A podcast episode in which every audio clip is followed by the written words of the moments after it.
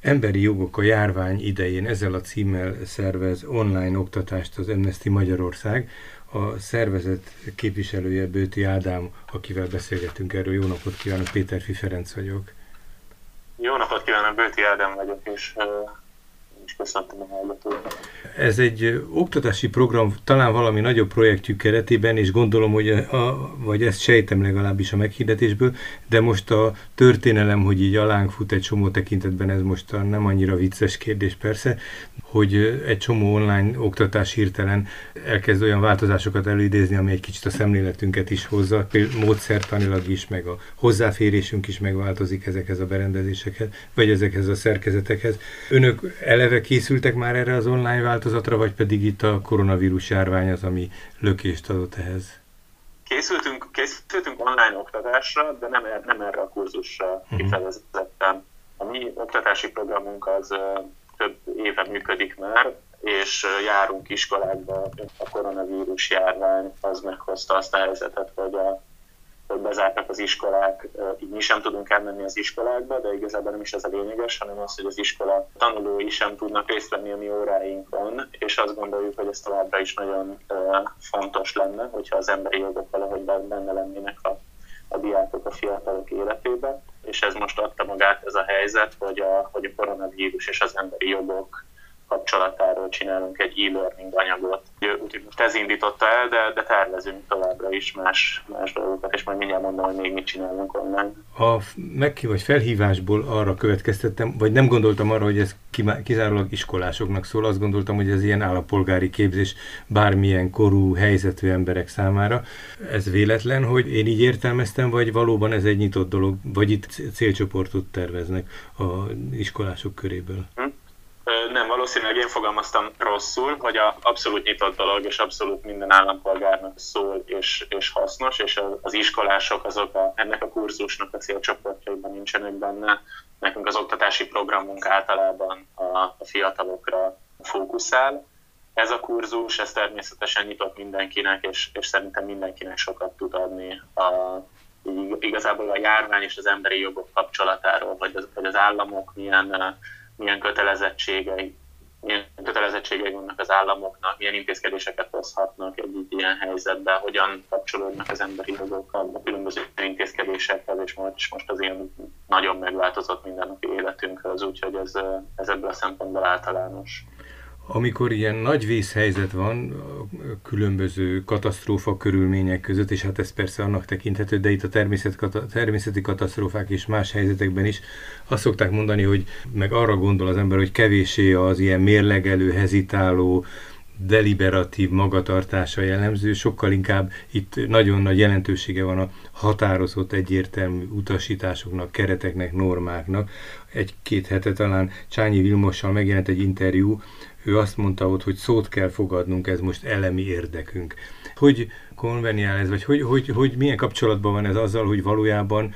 nagy veszélye lehet annak, hogyha ha nem nincs kölcsönös önkorlátozás, hogy ilyenkor esetleg a hatalmi szereplők kell hirtelen elszalad a ló. Érti talán, hogy mire mondok? Igen, azt hiszem, azt hiszem értem a kérdést, igen. A, érezzük mindannyian, hogy megváltoz, megváltozott az életünk, megváltozott a, a világ egy picit, és, és hogy így megváltoznak a szabályok, amik, amik között élünk. Nagyon sokszor felmerül az azért, hogy ilyenkor tényleg egy, egy irányra van szükségünk, egy iránymutatásra, ez történik most, és az, hogy igen, most szót kell fogadnunk, most otthon kell maradnunk,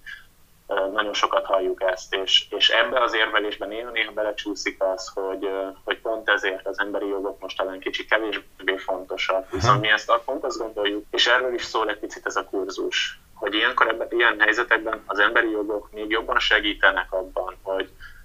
hogy, megkülönböztessük azokat az intézkedéseket, amik jók, amik elérik a célját, amik megfelelő mértékben elérik a céljukat, meg azokat, akik, amik, amik esetleg már túlzóak, amik olyan intézkedések, amik,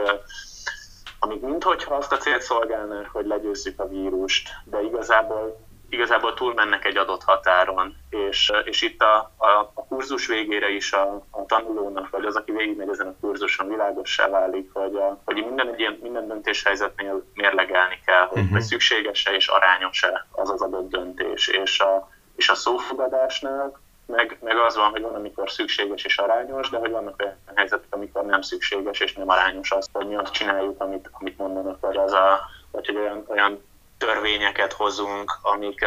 amik túlmutatnak már a szükséges védekezésnél. És igen, valószínűleg a világ sok országában felteszik most ezt a kérdést, hogy azok, a, azok a, a, az intézkedések, amiket az adott kormány vagy az adott hatalmi szereplő kezelésre ki, kijelölt szerv hoz, azok, azok olyan tényleg csak a vírus kezelésére szólnak, vagy pedig egy ilyen hatalom hatalomkiterjesztés is van mögötte. Tehát valójában itt egy, egy libikóka ezt a szót használt, hogy egy mérlegelés a fontos. Azt veszem ki a szavaiból, hogy maguk is elfogadják, hogy bizonyos intézkedések gyors rétre vagy döntése miatt itt, itt egyértelmű hatalmi szerepek vannak, de ezek félő, hogy, hogy megfelelő kontroll alatt tarthatóak-e. Tehát ez a watchdog funkció, ez az őrkutya funkció, hogy ugye nehogy olyan történjen, ami már túllép a szükséges és elégséges, hiszem ezt a két kifejezést is használta intézkedésen, hogy nehogy ebbe a, egy olyan tartományba menjen át az intézkedések köre, ami már nem indokolja ezt. Tehát jól veszem ki, hogy önök is ezzel a kettősséggel azért szembenéznek, hogy nyilvánvalóan van egy ráhagyatottságunk, egyfajta közbizalomnak kellene, hogy érvényesüljön, amiben hisz, hiszünk vagy bízunk bizonyos szereplőkben. Igen, azt gondoljuk, hogy, hogy, hogy szükség van egy, egy ezért az ilyen helyzetekben másfajta döntéshozási mechanizmusokra, azonban ez a másfajta döntéshozási mechanizmus, amit Magyarországon különleges jogrendnek hívunk most, vagy igen, különleges jogrendnek, hogy ez nem lehet teljesen korlátlan, és hogy az a nagyon fontos ebben, hogy még akkor is, hogyha megszokottól különböző, akkor is kell, hogy ennek a hatalomnak, ennek a, ennek a plusz jogkörnek legyen egy, egy alkotmányos korláta, és hogy ez soha, sohasem mutathat túl a jogállamon, és mindig a jogállamon belül kell maradnia, még a különleges jogrendeknek is, és így nagyon fontos, hogy megmaradjon ez a watchdog funkció, amit említett, és megmaradjon az összes többi, az államban, az alkotmányosságban az összes többi ellenőrzésre szolgáló szervezet, szerv, mechanizmus, Ebben a képzésben van arra mód, hogy esetleg olyan példákat mutassanak be, vagy egyáltalán tervezik ezt, amikor egy hatalom intézkedni próbál majd egy társadalmi nyomásra, vagy éppen ennek a kontrollnak a hatására visszalép, tehát létezik egy megtapasztalható önkorlátozása. Ilyen típusú példák talán segítenék a lehet, hogy a hatalmi szereplőket is, ha egyáltalán segítséget elfogadnak, de, de a, az állampolgárokat, a citizeneket is segíteni, hogy, hogy önbizalmuk biztos tudatában legyenek, vagy az elképzelések biztos tudatában, hogy most nekik van joguk lépni, és szükséges is, hogy lépjenek. Szóval vannak-e ilyen, az a kérdésem eredetileg, hogy, hogy lehet-e ilyen példákat, pozitív példákat, ahol ez a párbeszéd még ilyen körülmények között is megvalósul, ami segíthetné a ebbe való kiigazodást? Igen, a kurzusban, kurzusban nagyon sok ilyen dilemmát fel, felvillantunk, hogy mik azok a helyzetek, amikor, amikor esetleg úgy látszólag szembe megy ez a kettő, hogy a, a, az emberi jogoknak a, az érvényesítése és a, és a járványjal szembeni védekezés. De, uh-huh. hogy, de hogy ez, ez tényleg ez a fontos, hogy látszólag szembe megy, mert például vegyünk egy ilyen nagyon egyszerű dolgot, a, a mozgás szabadság korlátozását a karanténban például. Azt, azt gondoljuk, hogy mozgásszabadság van, az Európai Unióban élünk, szabadon mozgunk, és akkor hirtelen egyszer csak azt mondják, hogy nem, most maradjatok otthon, vagy, vagy most maradják két, hétben, két héti karanténban. karanténban. Uh-huh. Ami, ami látszólag egy korlátozás, de igazából egy olyan korlátozás, aminek, aminek van célja és van eredménye. És, nem, és ilyeneket felvillantunk uh-huh. nagyon sokat a, a kurzusban, és aztán, mivel azért nagyon, nagyon friss ez a terület, nincs, egy, nincs nagyon sok hónap vagy több évnyi tapasztalatunk ebben, ezért, ezért olyan példákat, amit kérdez, hogy mik voltak azok a helyzetek, amik a társadalom nyomására megváltoztatták a döntéshozók a, a terveit, ilyeneket nem tudunk sokat mutatni ebben, de tudjuk, meg tudjuk mutatni ezeket az ilyen tipikus példákat, hogy mik lehetnek azok a, a pontok, amikor, amikor választani kell. Esetlegesen a, maga az Emberi Jogok Egyetemes Nyilatkozatának a cikkelyeinek a fontossága között, vagy az, hogy éppen melyiket tartjuk fontosabbnak az adott helyzetben. Uh-huh vagy pedig, vagy pedig választani kell, hogy, hogy ez most arányos-e, vagy és szükséges ez, ez az intézkedés, és akkor inkább ilyen példákat mutatunk, és aztán van egy következő része ennek a kurzusnak, ahol viszont arról van szó, hogy, hogy hogyan léphetünk fel, hogyha úgy érezzük, hogy valamelyik intézkedés túlmegy ezen az adott, ezen, amit már sokszor említettünk, ezen az adott határon, akkor mit tehet az állampolgár, akkor mit tehetünk mi, akár otthonról, akár az interneten keresztül,